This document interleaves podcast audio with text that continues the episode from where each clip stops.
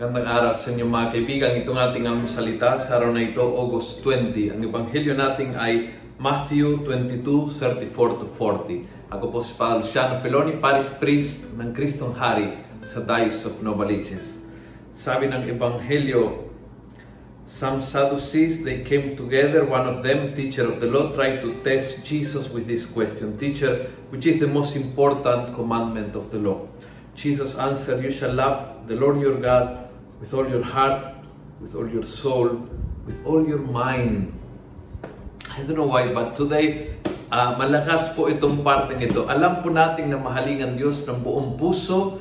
Alam din po natin ng buong kalooban. But yung mind, wow, this is a big challenge. Mahaling ang Diyos with your minds means na nauna sa lahat, ina-acknowledge mo na ang plano ng Diyos ay mas matalino kaysa plano mo. Even if sometimes you question, you try to ask why, even if sometimes you think that uh, this should be better, loving God with your mind means, Lord, I know that you have a plan and your plan is better than my plan. Your wisdom is higher than my wisdom. Your understanding is deeper my, than my understanding. Kaya Lord, I put my mind in your hands. Which is, I tell you, mahirap gawin ito. Ibig sabihin na maraming beses gusto nating unawain ang lahat. And loving God with all your mind means knowing that minsan ang Diyos natin ay talagang lalagpas sa kapasidad ng ating utag. Ang Diyos natin ay mas malawak sa anumang kaya nating isiping o unawain.